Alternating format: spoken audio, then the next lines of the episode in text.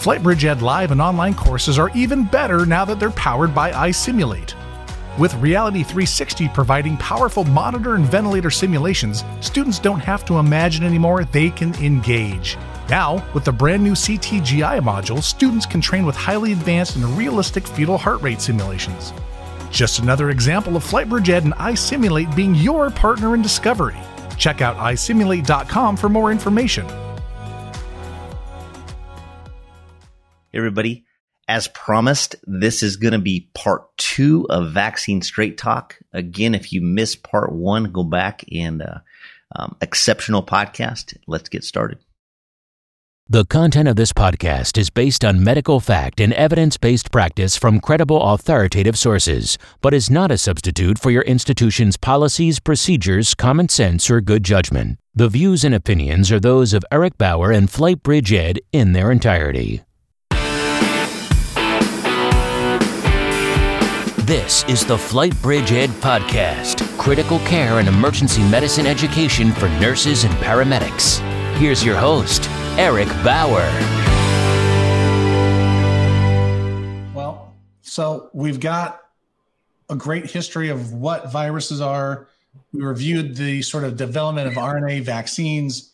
We've talked about EUAs. We've talked about why was this one so fast compared to other ones let's talk about the shots on the arm. So, Dr. Jarvis, uh, how many doses have been given? What have we been seeing as the result?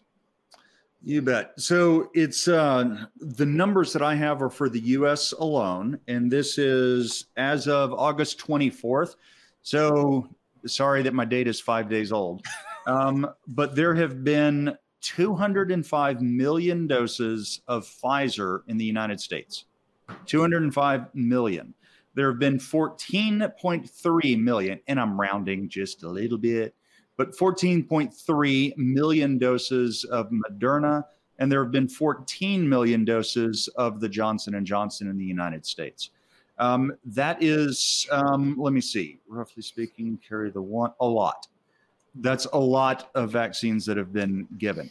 And what we know is you have looked at the efficacy of, um, so efficacy in the trials, unbelievably good. Efficiency in the real world, still really, really good.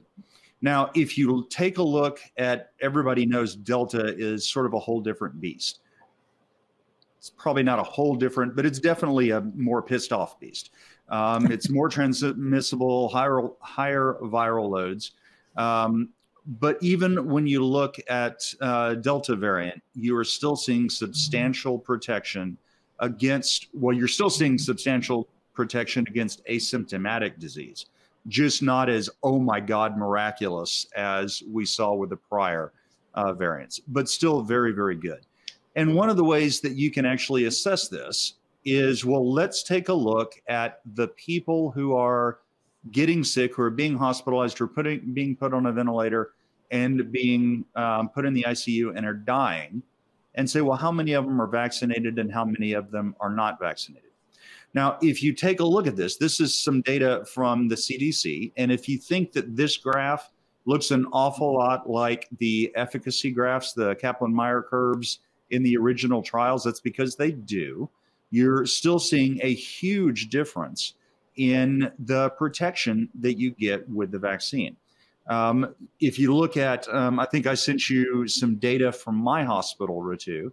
Um, Ritu, um, and what you'll see is that the overwhelming um, proportion of patients who are um, in the hospital, who are sick on a ventilator, who are in the ICU and who die, overwhelming majority of them are unvaccinated. So if you look at breakthrough vaccines, well, how many, what proportion of people are actually breaking through? Well, obviously the calculation is going to vary depending on the study, but most of them are somewhere between 1 and 2% of people who are fully vaccinated will have some type of breakthrough infection. So let's think if you think about this a lot, there's a little bit of a recall bias at um, at work here. So let's just think about an analogy. You go to buy a red Silverado pickup, let's say, And the reason you picked red is because nobody else has a red Silverado pickup. You know, you've been looking around. Don't blow my don't blow my example, Richard, by telling. I just asking if it has to be a Chevy. Does it have to be a Chevy? It does. I'm a Chevy guy, so it has to be a Chevy. Your so let's just say that you have never seen a red Silverado. You go to the dealership, and let's just pretend that dealerships actually have cars that they can sell these days. Um, you go, you get your brand new, beautiful red Silverado, and you drive home and you see 15 other red Silverados on the road. It's not because there are actually more red Silverados, it's just because you're noticing them, you're more aware. So if you look at this, 1% of those fully vaccinated will um, develop, develop COVID. Well, 1%, if there are only a million people vaccinated, 1% is a relatively small number, and you're not likely to hear about it much. When there are 100 million, 200 million people who are vaccinated, it's still 1%, but that's a much larger number and you're most definitely going to hear about it more. So the actual numbers of breakthroughs are certainly going up. But you would actually expect that as the proportion of the population that gets vaccinated goes up.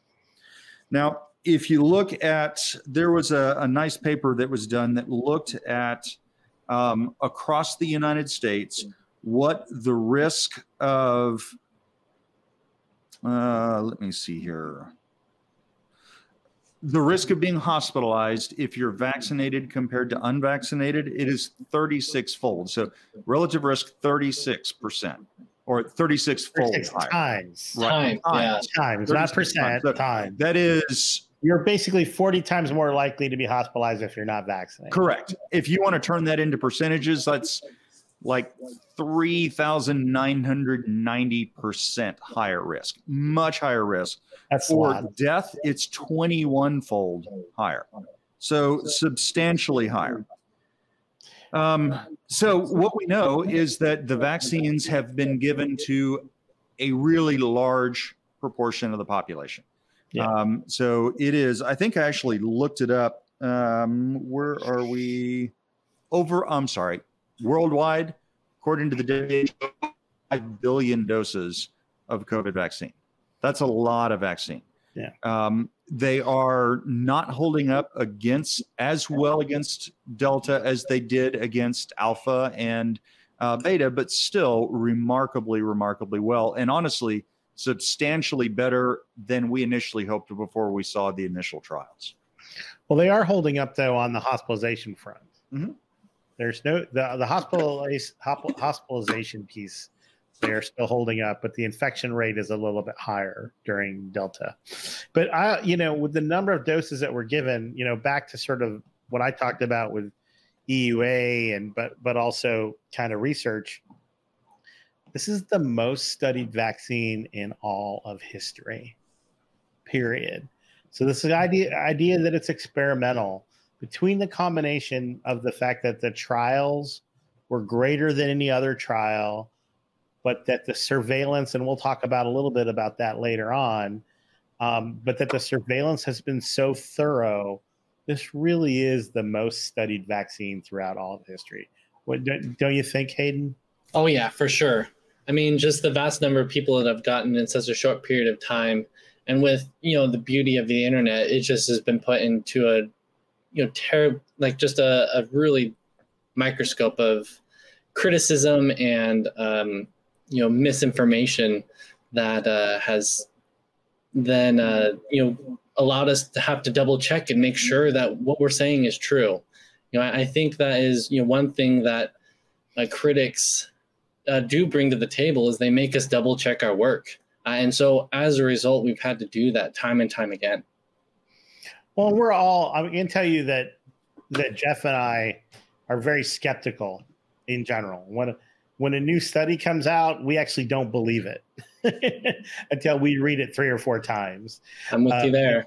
And so, uh, even though we are, you know, we're we're talking about these results in a very positive way because I think they're very positive. But I've read a lot of science in my life. These are the most overwhelmingly positive results I've ever read in a lot of different ways.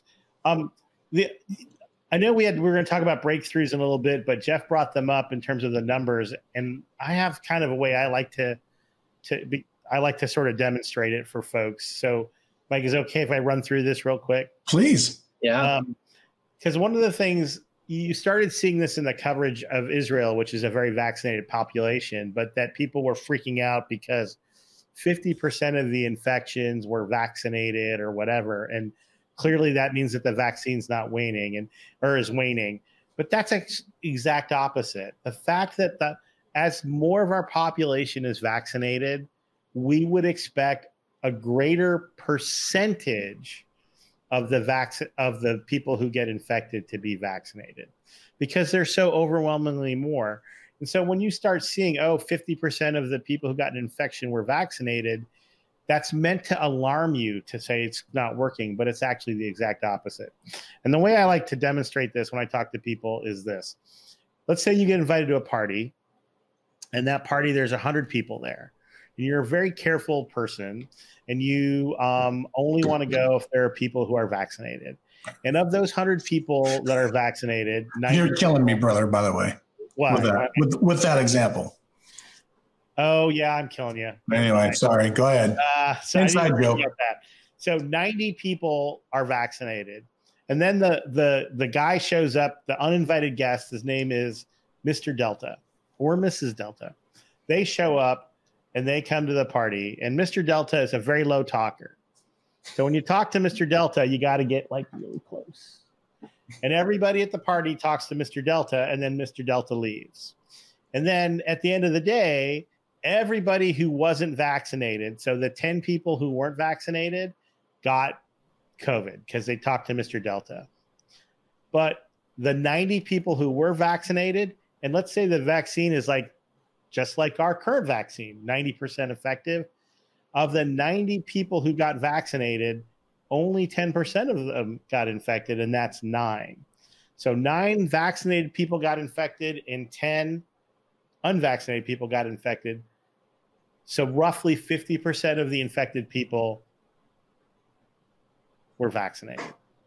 So that causes a lot of consternation. But when you look at it, it it's exactly the way numbers should work. Now, let's say we go to another party. This time only 30% are vaccinated, which is roughly the same percentage of vaccination in our low vaccinated areas.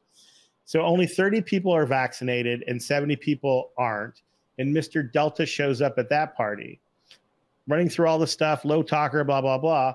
This time, 70 per, 70 people who are not vaccinated get infected, but only three people who are. And so you have 73 people who are get sick, but only about 5% of them are vaccinated. And that's and, and so so when you compare the two, you you look at one and like, oh, only about 5% of the people who are sick are vaccinated but in this other place, I don't want to go there because 50% who got sick. But in the in the in one party, only 19 people got sick. In the other party, 73 people got sick. So the vaccine was very effective. It, it worked very well. Um, so these percentages can can be used to fool you. Vaccine the vaccine is still effective, and the more people that have it, the more we'll see a few of these infections, and that percentage should rise um, and that is that's normal statistics. That's just the way the numbers will work out, and that doesn't re- mean anything is reduced or not working, or you're less likely to get it, or you're, or it's it's you know just understand that anytime anybody reports the vaccine percentage rate is getting higher, vaccinated, it, it, it's um, it's it's kind of a false equivalency. And I think that the real challenge, the problem that we run into is similar to the one that Hayden had mentioned. So you have this concept that Ritu is talking about, and unfortunately, math can be hard. And we don't have, I think, as a species, we have not evolved to understand relative risk. Uh, we don't judge risk well. I mean, look at all the people who ride around on their motorcycles in shorts, flip flops, and no helmet who are afraid to fly because of how dangerous it is. We're not very good at perceiving risks, um, but we're also not very good at understanding numbers, um, just like Ritu was talking about. And there is a portion of our population who is seeking to make money and wreak havoc off of intentionally m- manipulating these numbers. So, an example recently is it went out on one of the big anti vax websites that people who are vaccinated are 25 times more likely to infect someone else than someone who's not vaccinated. Um, and they point to a study. Well, that's not what the study said at all. It was comparing those infected with who had never been vaccinated, comparing those who were infected with Delta versus Alpha. Nobody involved was vaccinated. That was willful and intentional. Um, and it was designed to to confuse people. So you have the math is hard thing, which is just a natural thing. Our it affects all of us, and then you have the willful um, misinformation and disinformation, and it doesn't help matters at all. Yeah, well, and, and kind of to that point, you know, when I so my wife is a is a PhD student or is a PhD graduate. She does cancer biology and things like that. You know, I'm not an expert in in what she does. So when I go and read her articles, I commonly come to very wrong and weird conclusions that she then, um, you know, reminds me what you know that she's the expert and, and tells me what is supposed to be understood there. And so you know that's the other thing with a lot of these trials is who are they written for? Uh, and you know when when i read you know covid information and read that i commonly come to different conclusions uh, than uh, you know other people in my family. And so it isn't until i'm able to kind of discuss and, and elaborate on the conclusions that they're making that you know we can understand one another yeah i mean that make, that makes a ton of sense so let's let's jump on to our next topic here and i'm hoping we can generate some questions from the folks that are watching but um, uh, I wanted to talk about the VAERS system. So the the the the the the system that has been put in place to track all the adverse events from vaccines. And uh, Dr. Sahni, we, we sort of uh, teed you up to talk about this one to use your golf analogy there, just real quick. Um, but there is a system out there that people are encouraged to report um, effects that they may have, right?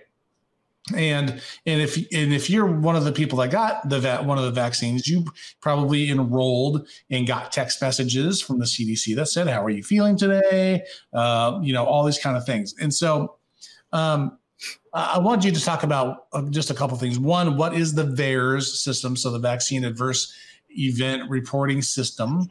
And then also i would love to have a group discussion about when you give 100 million, 200 million, 300 million doses of whatever, there are people that are going to have sort of normal medical problems. People still have normal medical things that happen to them. Like and diverticulitis. Like diverticulitis, like two people I know. One guy I know really well. The other guy I know pretty well. Uh, we both got the same vaccine. We both had diverticulitis. Now, is that weird? Uh, yeah, it's kind of weird. Um, but so, talk a little bit about that. I'd love to talk. I would love to have a, a good discussion uh, about sort of what happens to people when they get the vaccine. So, the vaccine adverse event reporting system is basically in place as one of the tools that the CDC and FDA use together jointly to help monitor safety with vaccines. And they're like, well, why don't they? People are like, why do they do this for this, but not anything else? Well, they actually do. You can report adverse events to the FDA for any medication, for any FDA approved piece of equipment. So, number one, it's not unusual that they have this vaccine advert, the VAERS system. I, I, point you at the example of droperidol, Ritu. yeah. Our favorite medication to use, droperidol, is a great example. Um, and it, it does take on a little bit of a different tone, though, because of vaccines are part of the public health mission. And as, as Hayden said, you're giving a vaccine to a healthy person. Um, and so the, that's why the CDC is involved also, because the CDC is the nation's public health arm. Um, so the the vaccine adverse um, uh, adverse event reporting system, and for those of you who are in safety, let me just put pull aside. We've talked about safety on this podcast before, but one of the hallmarks of a safe culture, of safety culture, is you want to have these reporting systems in place that make it very easy for people to report when something bad happens. And so what the, what this what the VAERS system does is it's a uh, reporting system that is open that number one healthcare professionals are required to report so if you give somebody a vaccine and they get hives you are required to report to VAERS that this person got vaccine and then had allergic re- reaction but the other piece is that it is open for the public. And so basically, um, which I did not do, but we could have gone online and said, I got the vaccine. Um, uh, the second, I got my second dose five weeks ago, and now I have diverticulitis. Is it related to the vaccine? I don't know, but I'm reporting this adverse event that happened after releasing re- receiving the vaccine. And so, what people need to understand about this system. Oh, we lost Jeff. Yeah. Um, oh, yeah. What, weird. We'll keep people, an eye out for him. What people need to understand about this system is that it is not causality, um, but it is association, and it's also a, an exercise in great transparency. This data is open to anybody which has also led to some misuse of the data, uh, where people have posted things and said, well, you know, this many people died after getting the vaccine. It's right in VAERS. But as we know, some percentage of the of, of people will die at any point in time. Um, and so what they're what they're looking for is is um, is sort of things above the kind of standard. So what what they what the CDC and the FDA do with this data, they consider this their early warning system. And a great example would be myocarditis. And and you know, these vaccines are extremely safe. Extremely safe doesn't mean zero risk, right? So there are things that can happen to the vaccinated. And we can talk if Mike if you're Mike, if Jeff comes back, part of what he wanted to talk about was um, was was sort of you know kind of some of these risks compared to the other the rest of the population. But these are an early warning system that they then um, um, they then take the if something kind of bubbles up then they will take that and take a closer look at it. And, and what they what they said what and myocarditis is a great example. Yeah. there were a few i think 17 or 1800 cases of myocarditis that were reported and and that started bubbling up and they're like hmm this doesn't seem right. This seems a little odd. Let's take a closer look. And then they were able to then look at cases much more closely uh, and evaluate the relative risk and what they found was that roughly 700 to 800 cases of myocarditis or an inflammation of the heart that occurred in primarily young people uh, who got the vaccine. Um, and at the time, it was compared to 353 million doses of that vaccine that were given. So it's extremely small. It's so small that it would not have risen up in, in a 30 or 40,000 person trial. Um, and so you know, statistically, it does look like there are a few more cases of myocarditis, myocarditis than you would expect uh, from the general population. Not a lot, though, because at the same time, you would have expected several hundred people to just get myocarditis r- randomly at the same time. Sort of like diverticulitis. What? Or diverticulitis. That's exactly right.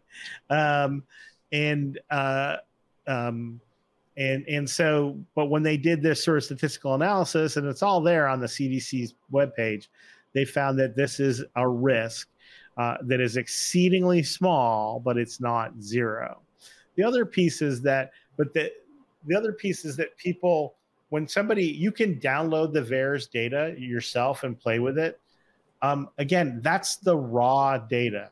So when you look at how they did dealt with myocarditis, it raised a flag. They then did. They then brought in, re, you know, researchers to research the data, follow up on the individual cases, follow closely with the physicians.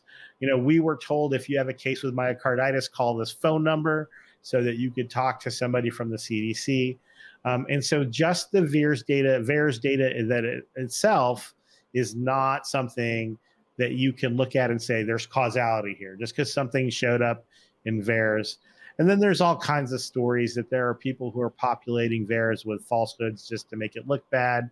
Um, and then some, I know some people who actually put in things like I grew a third arm just because to prove that you could do that. So, um, uh, you know, that's, um, that's the the VAERS system. And when you hear people say all the data is in VAERS, just look right at it. That is very raw, unscrubbed, un un. Uh, there's been nobody's looked at any of those cases uh, to really, but it's an important part of that monitoring system that we have in place for vaccines. Yeah, well, and I think the Johnson Johnson vaccine is another uh, you know success story. Going back to the point that know, these vaccines are have been the most scrutiny of any other vaccine we've had in history. Um, you know, the Johnson Johnson vaccine, though is the concern about it causing um, blood clots, uh, specifically in the brain, mm-hmm. uh, and so they te- did temporarily hold giving Johnson and Johnson vaccines out to people because they wanted to evaluate this risk. And so, you know, that tells me that the VAERS system is working, uh, and it is working in these COVID vaccines. Uh, eventually, the researchers got in there. They looked at the data. They cleaned the data, uh, got rid of all the you know incorrect um, you know the the the they cleaned the data so that it, it, you can make comparisons. Probably the best way to say that. And uh, and they didn't show that it had any major you know changes over the normal rates in the population. And so uh, it was then allowed to restart the vaccine. Uh, but that does tell me that the VAERS system works, uh, and it is something that is actively being watched by the the research teams.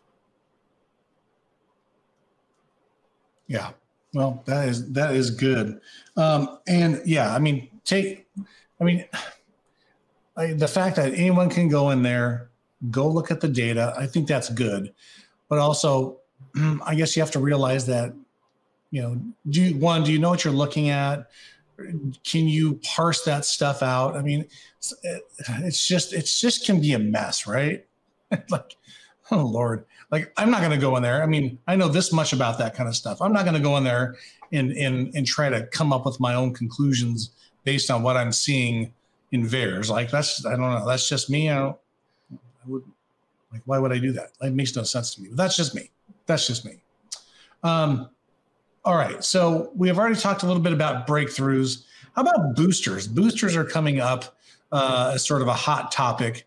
Um, and I'm curious what your guys' thoughts are on that. I see that there's a couple of trains of thought out there for those of you that maybe have been vaccinated. Um, this talk of boosters is coming up. So, uh, Dr. Smith, what are your thoughts on that? Yeah, so boosters is a um, it's a topic that there's a lot of evolving evidence coming out. It is um, it is hard to you know I, I guess so i like taking the the stance that the the idsa which is the society of infectious disease doctors uh, that they take when it comes to boosters for otherwise healthy people. I'll, I'll start with there because that's probably the most succinct answer that i have.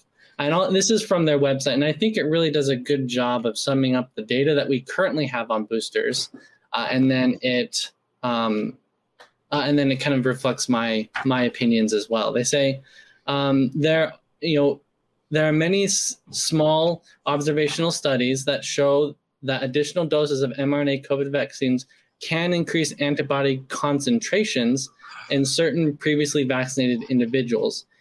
Um, but importantly, these studies use different schedules for third dose, and then they use a wide variety of antibody assays. Thus, the results cannot be easily pooled or compared with each other. So what that tells me is that the data isn't and then I looked at a lot of the studies that they then cited to make that comment, and there's a lot of conflicting evidence there. So there's no real consensus yet, and um, you know the the data is kind of is hard to compare to one another. Yeah. So it tells me that we need to research this more and try and see what it is as far as boosters in healthy people. But what is pretty well established at this point is boosters in immunocompromised people, uh, and there has been a benefit shown in in giving a third booster to that population. And so the idea behind that is to get um, what we call seroconversion. Basically, going from zero antibodies to having effective antibodies uh, against coronavirus. And so when we report uh, you know, a 95% efficacy, what that means is that 95% of people were able to get to a point that they can prevent serious COVID infection. They got the they got enough antibodies to do that. When we run that data through, uh, and that data comes from the original clinical trials, uh, and it's been redemonstrated against Delta variant um, for for most populations that there is still this very high, over 90% efficacy about from pre- preventing serious disease. When we get to um, immunocompromised people, though, it's a little bit different because you know just because you give them the, a vaccine and introduce the body to the spike protein doesn't necessarily mean that they create those antibodies. And so uh, we see levels that are quite a bit lower of again this seroconversion to be being able to have the enough you know antibodies to fight the infection. Giving a third boost, a third dose of the vaccine has shown some benefit uh, in this population to allow more people to seroconvert or develop those antibodies. Um, the data does not the data yet it's there it's in process but the data yet is still kind of messy about whether this translates into um, translates into the real world that you are then able to avoid serious infections yeah. Um, and so that that is kind of the piece that i personally am you know looking for is do we see that reflect in the population that yes, we are. You you do also get, uh, you know, a benefit as far as avoiding serious infection. That's good. So we we did have a question coming in the chat, which I think is good, and and um, we've covered a ton of our stuff, so I think that's probably good as well. Um, but Brian wants to know uh, long term effects. Uh, any way we can address that? Is there any actual real risk that in ten years we will all grow third arms out of nowhere.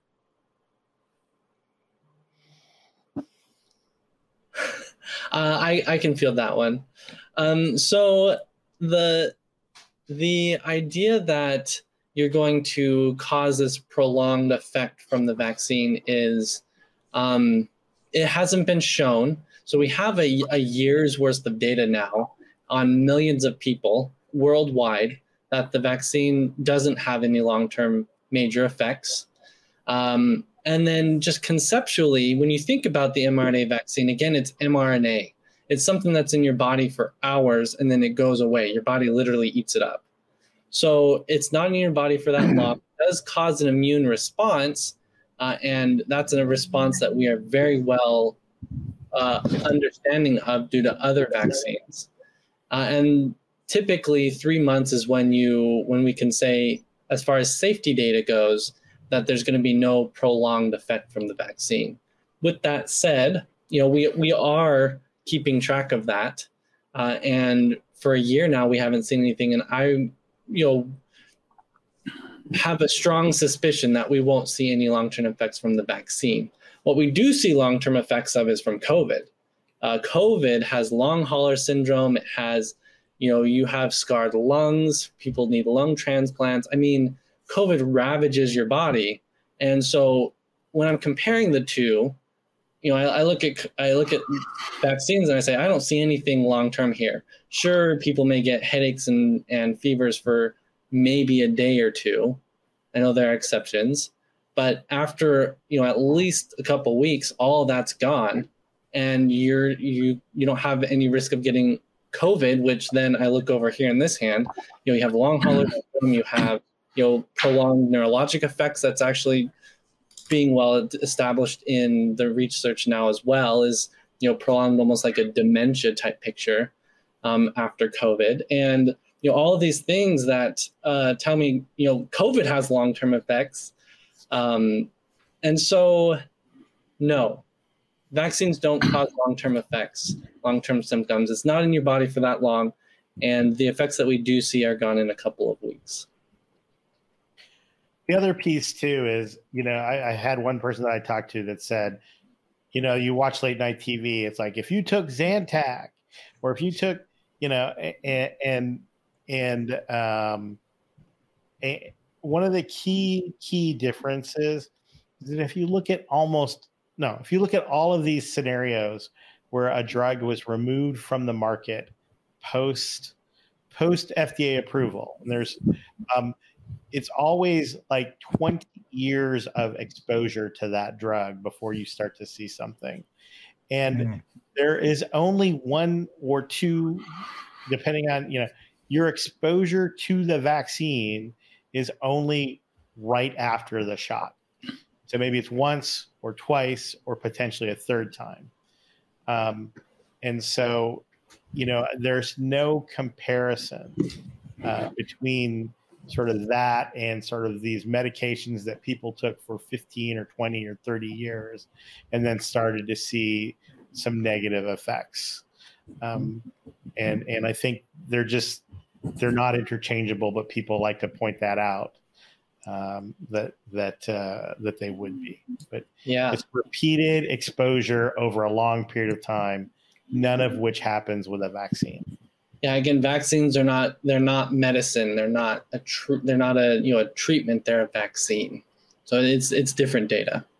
It's comparing apples to oranges. Mike, did you get the uh, that last image that I, I did? Yeah, give me 2 seconds here, and I'll get that. I think it up. hits. By the way, I just uh, sorry about my little internet issue.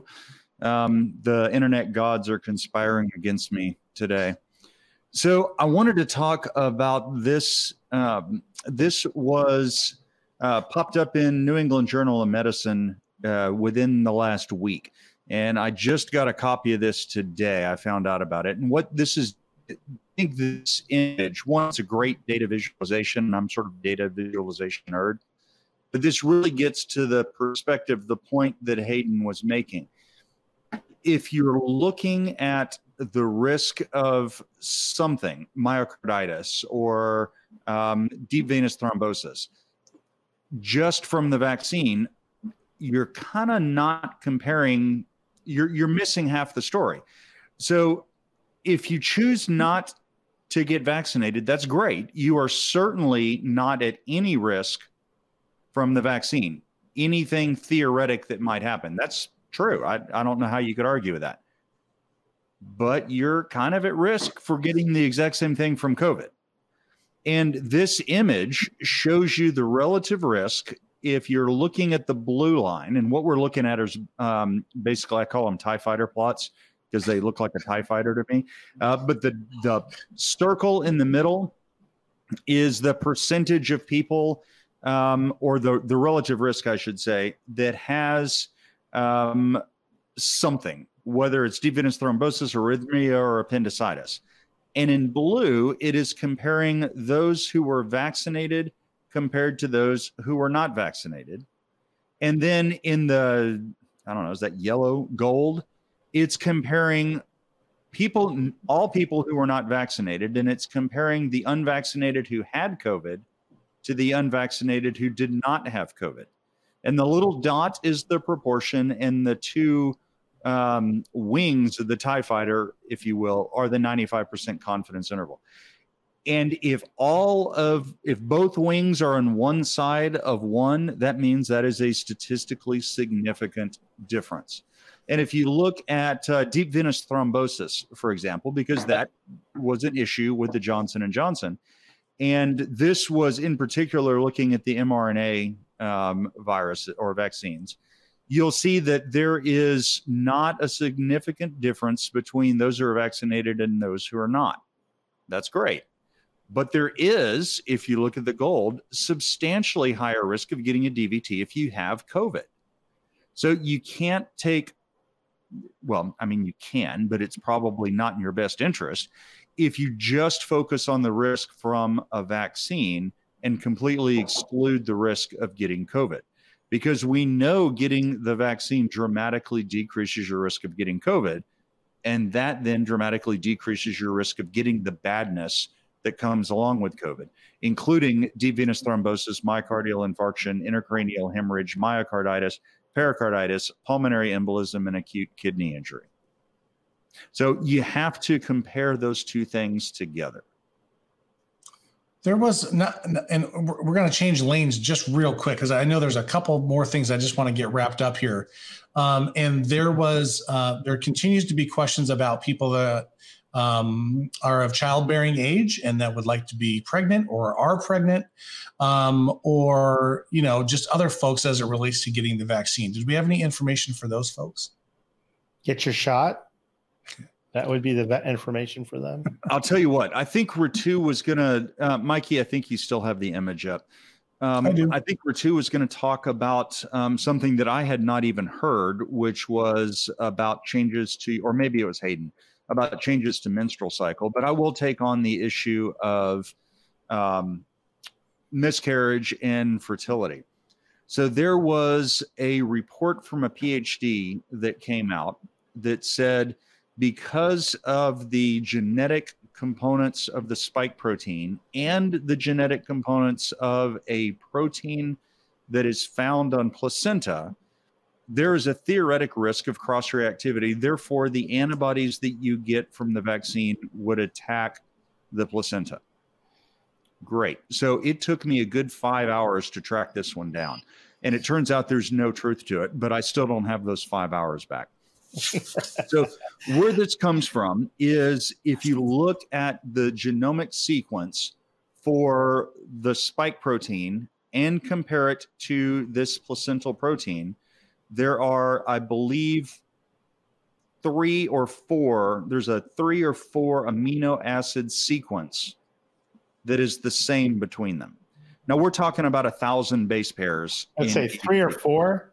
Yes that doesn't seem like very many. Correct. Let's let's go back and just think about math. If you have a thousand base pairs, and remember, there are only four options for these, right? there are only four base pairs that you have to build this entire sequence. And there is a sequence of three that both of these things, the antibody and or the spike protein and the uh, placental protein, have in common three out of a thousand is not enough to actually create a functional thing. So that is where this hypothetical thing comes from. Now, if you take a look at that, first off, even that on its face doesn't make any sense for exactly the same reason Ritu is scratching his head, going, wait, what? Three base pairs? But then to just take a look at the empiric evidence take a look at in the trials the women who became pregnant after they'd become vaccinated, perfectly healthy children.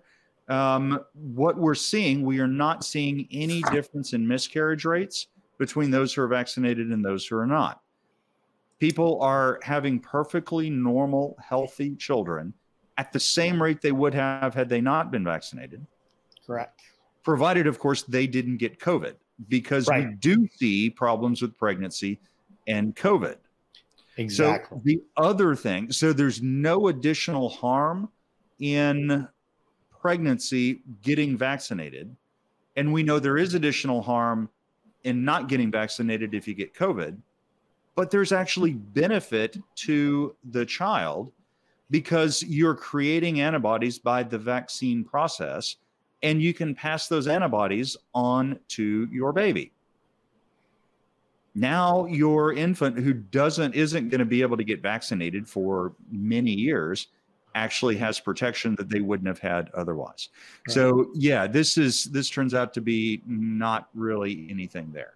So if you look at say the body of experts that are, you know, the experts, the world's experts, in pregnancy. The American College of Obstetrician and Gynecologists, ACOG, they're absolutely clear about it. Get vaccinated.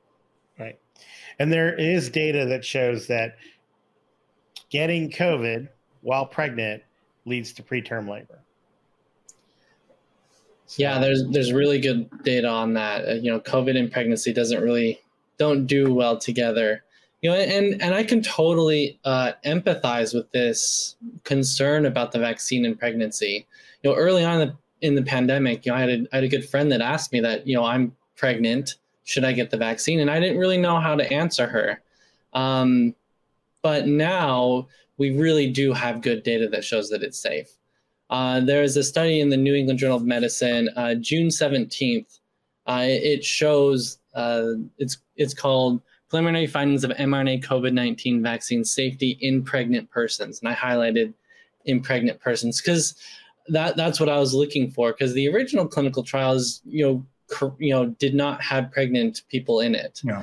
Uh, but now we do actually have quite a bit of data that says that it is safe in pregnancy, uh, and so you know, I, I do, I don't have as many reservations about that. I don't have any reservations about it in in pregnancy. But I can totally relate to the to the question and, and the concern. But yeah, absolutely. It's a it's a scary thing. My sister was still breastfeeding when this first came out and had a big question about whether she should get vaccinated. And I said, Well, hold that thought. Let me see what I can find out. Mm-hmm. Um, and fortunately, there had been one small study that looked at this and looked like it was favorable. Now I'm just checking my reference manager, and I have nine references just in my bibliography, which, let's face it, is all about ketamine, droperidol, and airways. nine of them about the safety of the vaccine with pregnancy. Right. Yeah. The other isn't my specialty, and there are nine. Yeah. The other question that the, the so the other question that that I get is fertility for men. Hmm. And and um you know my response is well no there's data that shows that the, it's a penis enlarger and that oh wait this is supposed to be a family show I think um, you're confusing two of Pfizer's products. Oh, two of Pfizer's products. God. That's right. Oh, but um, I love you, by the way. But but the re but this is another one. So like men and fertility, and again, there's zero data that shows. And and when we go back, when we go back to this is where the whole mRNA research 20 years really is important, which is that that in the animal studies there was no problem with with the fertility, and then the small and the and the human trials that uh, that were done uh, also showed that it that there were no issues with fertility, and it comes back down to the point that that Hayden made was that this stuff is in your bloodstream. Uh, sorry, it's not in your bloodstream. Is in your body for really just a few hours to days. There was one study that I read when we were first. Uh, oh, the dog's coming in. Outstanding. Uh, there was one study that I read where they looked at like where does the va- where does the vaccine go and they radio tagged the vaccine. And this was an mrna study. It wasn't uh, specific to covid but they tagged the vax the payload um, and um, and then with a radioactive marker and then they injected it uh, and um, saw where it went. And it went to it stayed basically in the injection site. And then made a little bit of a journey where it was taken into the lymph, the lymph nodes that were closest to the injection site. And that's really important because getting to those lymph nodes is what really amps up what's called the cellular response. And so that's I think part of the reason why this vaccine is so effective is because it not only encourages auto antibody uh, creation, that it really ramps up that what's called cellular response from the T cells, but there was no vaccine that moved to the to the genitals. There was no play, so the, there's no way that it could cause a fertility problem for males. And then again, in all in our current surveillance, there's no issue, and in the previous studies, there was there's no issue. And as far as infertility in females, I looked up that as well, and I didn't I didn't find any evidence uh, to support the claim that it causes infertility in females. Um, I did find a lot of studies, and, and there's a lot of uh, databases uh, that these women that are trying to get pregnant will use in order to kind of track their responses with getting the vaccine or not. Uh, and um, part of it was in that study that I cited earlier, and another is in a kind of a review article of sorts um, that was in, uh, you know, in a that I was reading as well. And both of these studies uh, didn't show any changes of infertility. They didn't show any changes of menstrual cycles beyond what was normal for the time. A lot of these um, women actually endorsed menstrual cycle changes during the pandemic. And the what I was what I was reading was that it was more likely a stress response than it was a stress response stress response to the pandemic than it was a function of the vaccine, uh, hmm. because there the rates were very similar, like kind of like the placebo effect that you see in clinical trials is kind of what was reported in these um, you know big survey databases, and um, you know that's actually a well-known phenomenon in gynecology is that when you are when, when a woman is stressed it can actually change her cycles. And so the the what they were saying was is it wasn't really a function of the vaccine and more of the pandemic and social situation as a whole. Cool. Perfect. All right listen we have done um, I think a great job of sort of getting to the point of what what we wanted to do. I mean, it's been an hour and 40 minutes, but I think we've covered the things that we've wanted to cover. And really, at the end of the day, we just wanted to give people an opportunity to watch this video that maybe were sort of on the fence, um, share it with family members that were maybe on the fence and wanted some kind of unbiased just information, right? Um, uh, but there's been a few questions in the chat that I'm that I that are not really purview to this particular broadcast that we're doing, but I, I guess in all sort of you know transparency, and here we are. I guess we can go ahead and talk about those. And I know um, Ritu had already responded to one particular question there, but uh, Dr. Jarvis, did you want to did you want to talk about ivermectin for a second? Sure. So there have been, I, I, think the main reason I want to address this, I think Ritu um, really summarized what I think is unfortunate, which is that there just doesn't seem to be a benefit to ivermectin. Um, and I think all of us would agree that that's unfortunate. We would all like there to be something that we could use to treat this. Um, I don't particularly like looking at really sick people and telling them there's not much I can do. Um, that's not what I got into medicine for. So I think that this is a good opportunity to discuss why we should be skeptical about the first small observational things we hear about any drug. So, drug X comes out for condition Y, heart attack or seizures or anything. And the initial data that we see on it is based on observational trials, meaning they're not randomized. We just look at a group and say, show me those people who got this drug and those people who did not get this drug. And you look at that with maybe 100 patients and you say, oh my, look at this. The ones who got the drug did better. Maybe, if you're being honest, the best you can say is there is an association between better outcome and this drug that is hypothesis generating. It doesn't mean that that drug caused the better outcome. This is just a signal. It's a hint that we need to go out and we need to do better studies. We need to do randomized controlled studies. One of the big problems with observational studies is that you get these confounding variables. Maybe there's a reason some people got ivermectin and some didn't. The only way to control for that is a randomized trial. So we had some initial signals that ivermectin would be helpful. And those initial signals came from the same place that the initial signals of hydroxychloroquine and azithromycin came from, which is a test tube. So in vitro, there is at massive, massive levels, way higher than anything that would be toxic in humans. There is some activity against viral replication. So there's a reason we might think that, hey, maybe this would work in humans. Let's look into it. Initial observational trials, particularly in outpatients, where, as Ritu points out, all of them, well, I shouldn't say all of them, the vast majority are going to do better no matter what you do. You give some ivermectin, and sure enough, they do well. So our hint here is, well, wow, it must be the ivermectin.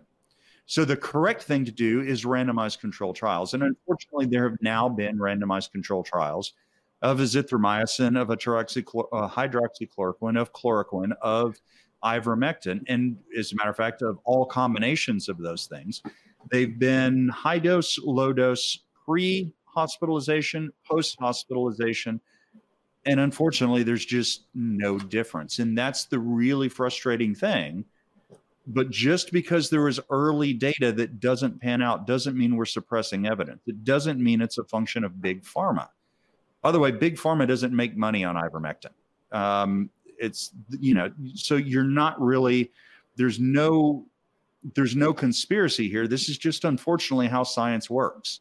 You get an additional hint that there's a benefit, and then you look at it in more detail with better studies and unfortunately, very frequently that benefit goes away.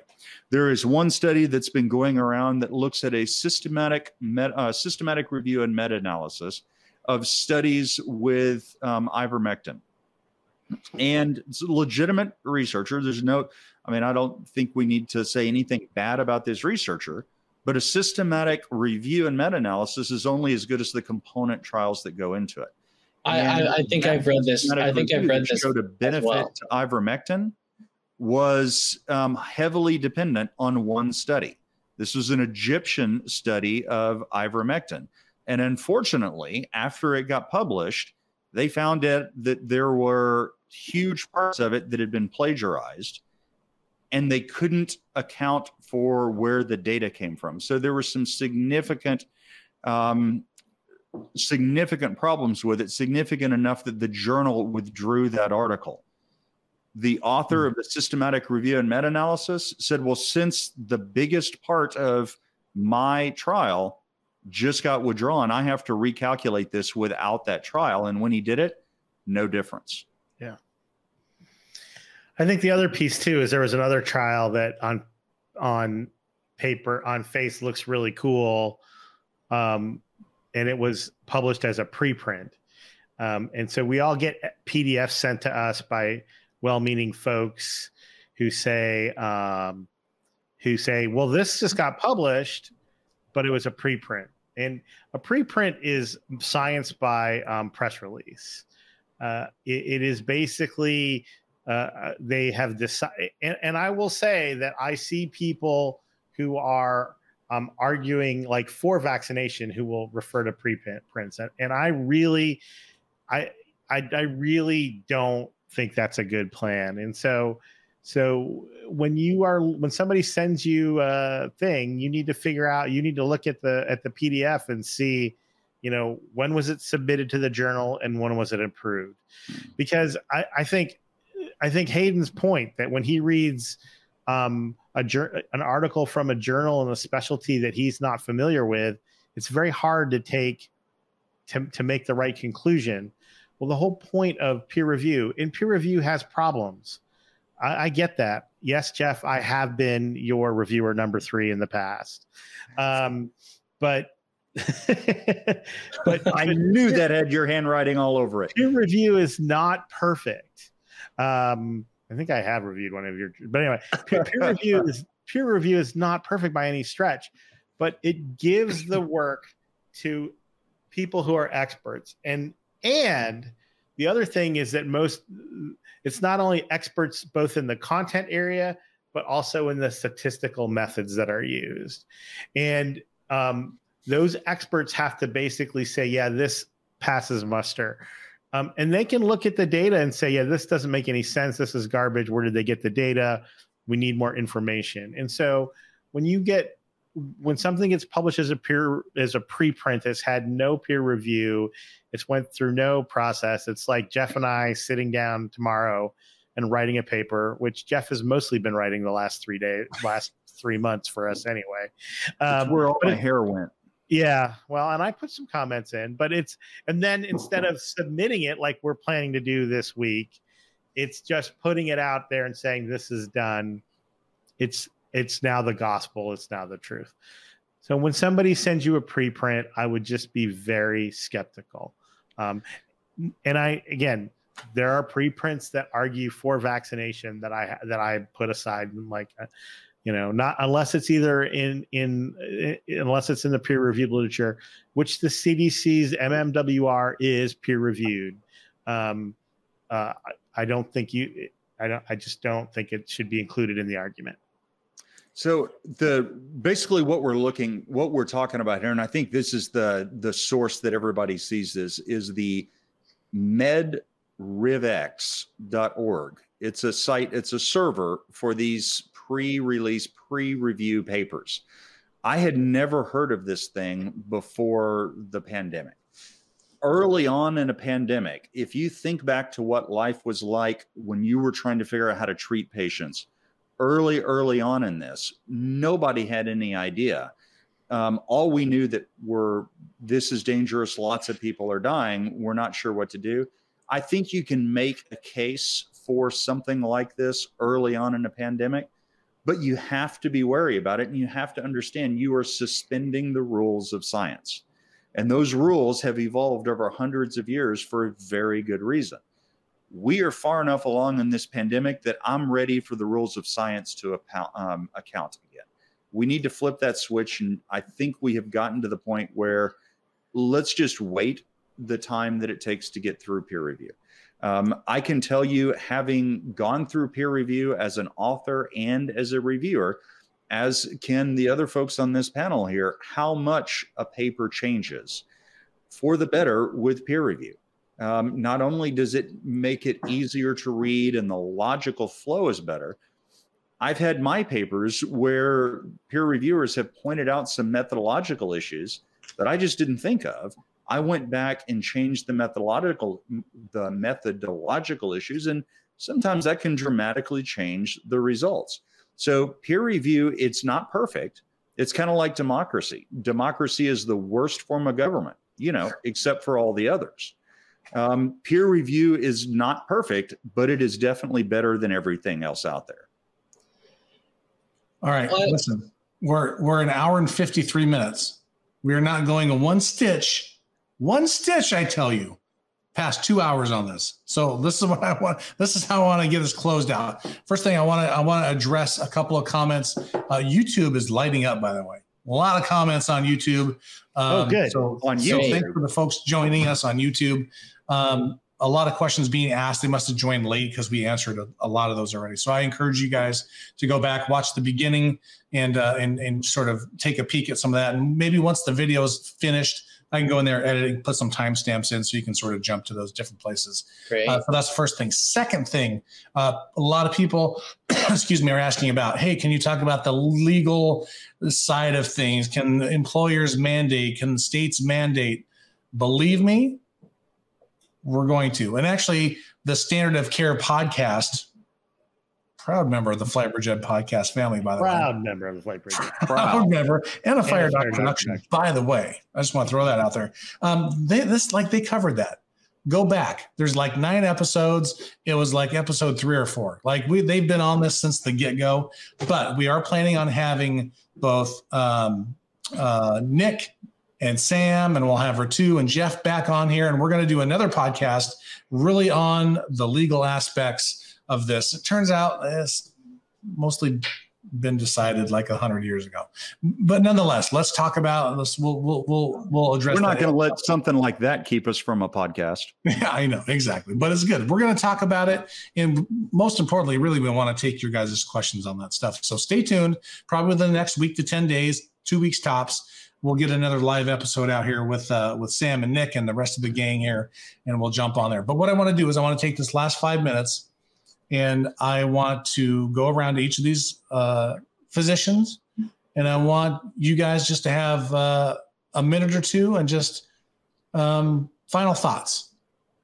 So we'll start with uh, our guest Hayden, Dr. Hayden Smith. Sure. Um, you know, I think my final thoughts are that. Um, Well, first off, it's been a pleasure to be here and, and with you guys again. I definitely enjoy uh, doing these podcasts with you guys. Um, I think my takeaway from everything is that, you know, working with these guys, seeing how hard they've been working on answering all of your questions, you know, I think, and you know, from everyone that I've talked to, physicians really care. They're not trying to convince you to do something for their own benefit. They're not trying to convince you because some drug company told you to do something. You know, a lot of the things that your physician is going to tell you uh, is really is at, is for your benefit. And you know, I think I've seen that in a lot of the things that you know Jeff and Ritu have done uh, in studying these questions. Um, you know, and and myself as I've tried to help others work through COVID questions and things. You know, the the hope is that we can all come to this decision together. And I don't want to convince you or force you to do something. I want you to understand it so that you can make a, a well informed decision. And the hope mm-hmm. is that we've been able to do that through this podcast. Awesome. Thanks. So thank appreciate you jumping on here again. We love you. You're you're you're you're you're one of us now. Anytime you want to come on, you're just gonna we just just come on. I love Great. it. Thanks so much for that. I appreciate that. Dr. Jarvis. So I wanted to just as an indication, I think all of us, as Hayden was saying, have really tried to approach this question of whether to get vaccinated or not from an evidentiary basis. What does the evidence show? And I think when it comes to whether, at least for me, I have been convinced, I think the evidence is overwhelming that vaccines are safe and they're effective but there are still, at least to me, some questions that are outstanding. Um, one of my medics got COVID, and he actually got fairly sick with COVID, and this was long before vaccines were available. And his big question is, well, if I've already had COVID, do I need to get vaccinated? And I'm not sure that I really have a great answer for that question yet. Um, I think the evidence on this is mixed, and it's not nearly as strong as the evidence for whether to get vaccinated or not early on, there was some evidence um, that you don't, if you get COVID, the amount of antibodies that you create are not as high as the amount of antibodies that you create with vaccination. And that's where the recommendation for vaccination after having COVID comes from. I think, particularly in the realm of Delta, um, we have seen there was just a recent paper, again, pre publication, with all the the worries that come from that that suggest that perhaps the ability to fight off serious infection and illness is greater with um, what's called natural immunity, having had the virus, than it is from having two full doses of um, mRNA vaccine. So that's one pre peer reviewed trial, but having read it over, the methods seem reasonable.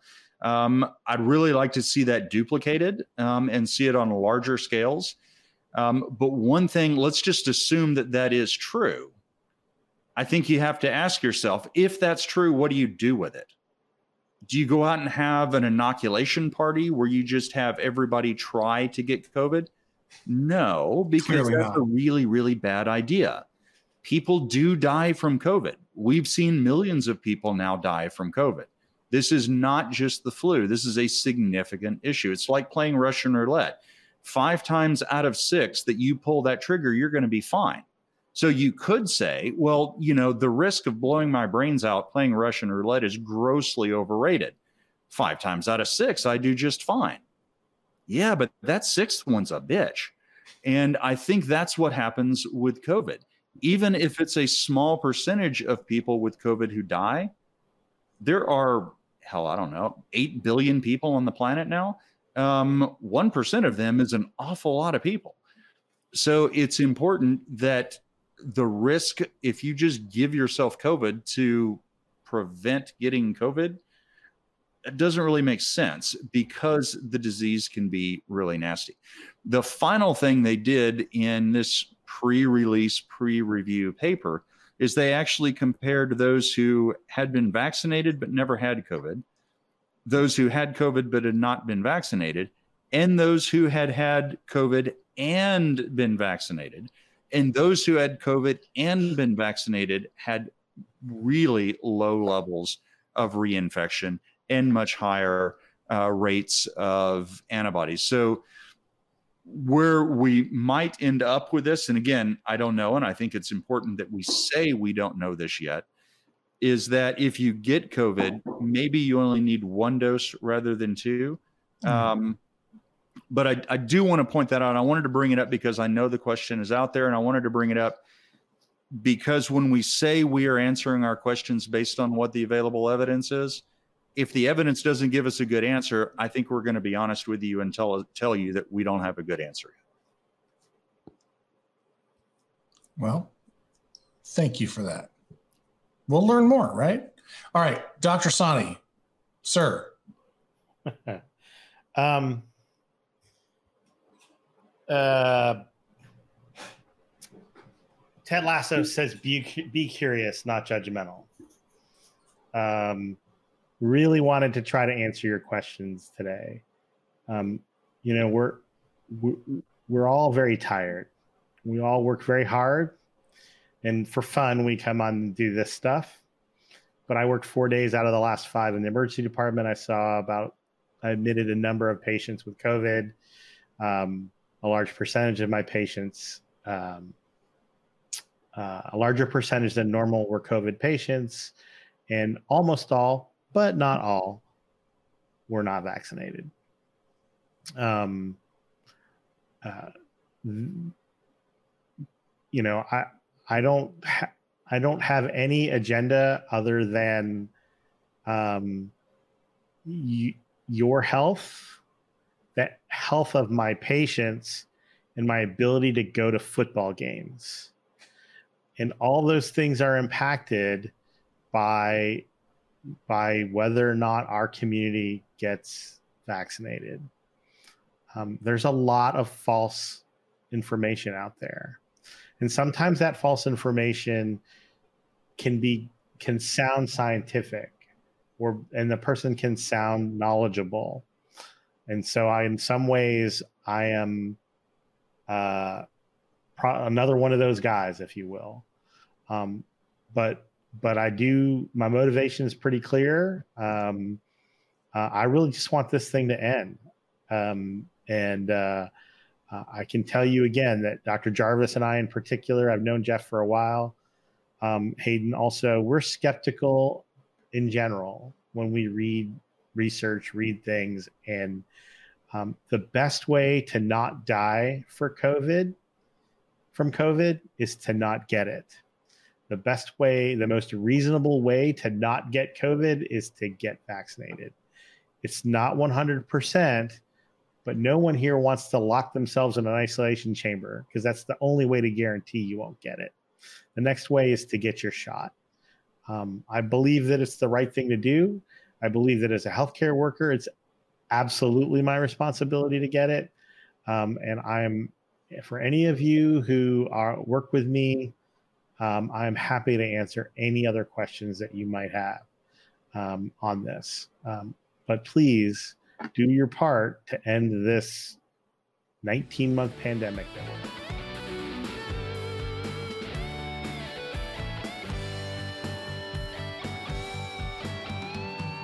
This has been a production of the FlightBridgeED podcast, leading the way in pre hospital critical care and emergency medicine education.